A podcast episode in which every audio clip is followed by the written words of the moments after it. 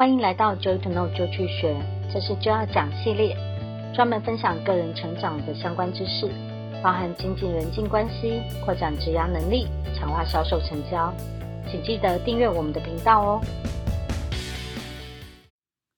今天要跟你分享关于职涯规划，该任性而为吗？因为我之前有高阶主管 Headhunter 的经验。常常有人会想要来找我问说，关于他的生涯规划该怎么做比较好呢？首先，我们得厘清，生涯规划不等于是职涯规划，职涯只是人生的一部分，虽然花的时间比较长，比例比较高，但生涯规划绝对不是职涯规划。生涯规划都会考量到个人的特质、整个家庭背景、个人兴趣等等。综合考虑了这些因素之后，才会产生出要选什么样的工作来符合人生的整体目标。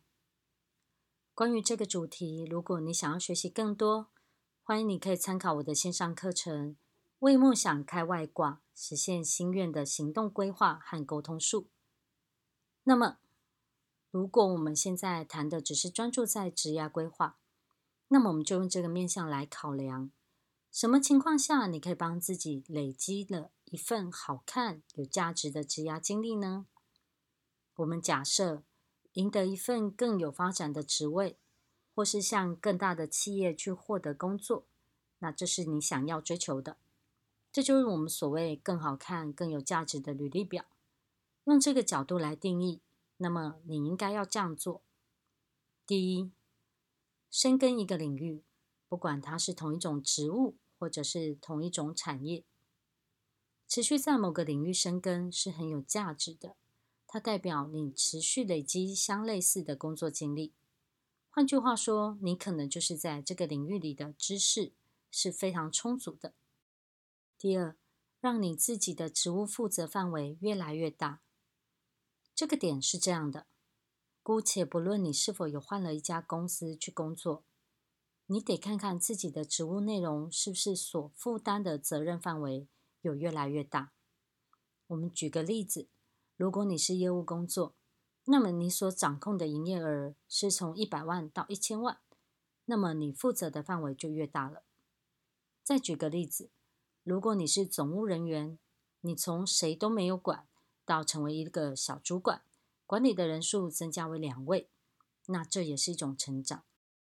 第三，每换一份工作，下一份工作看起来比前一份工作有价值。这个点你很需要注意哦。所谓的更有价值，代表的不是新公司给你更高的薪资，而是这份工作所创造的效益、管辖的范围、管理的事务规模等等。这份价值，即使你的薪资在一时之间稍微降低了，但是这个工作经历在未来会带给你职涯。提升更多的帮助。我常听大学生说，接近毕业的时候，觉得茫茫然，不知何去何从，觉得好像什么都可以尝试，又好像什么都不是真正的兴趣，到处想要寻找答案，但又好像什么都不太想要。这样的状况往往会在出了社会，经历了一段时间之后，每每遇到一些不顺遂的事情。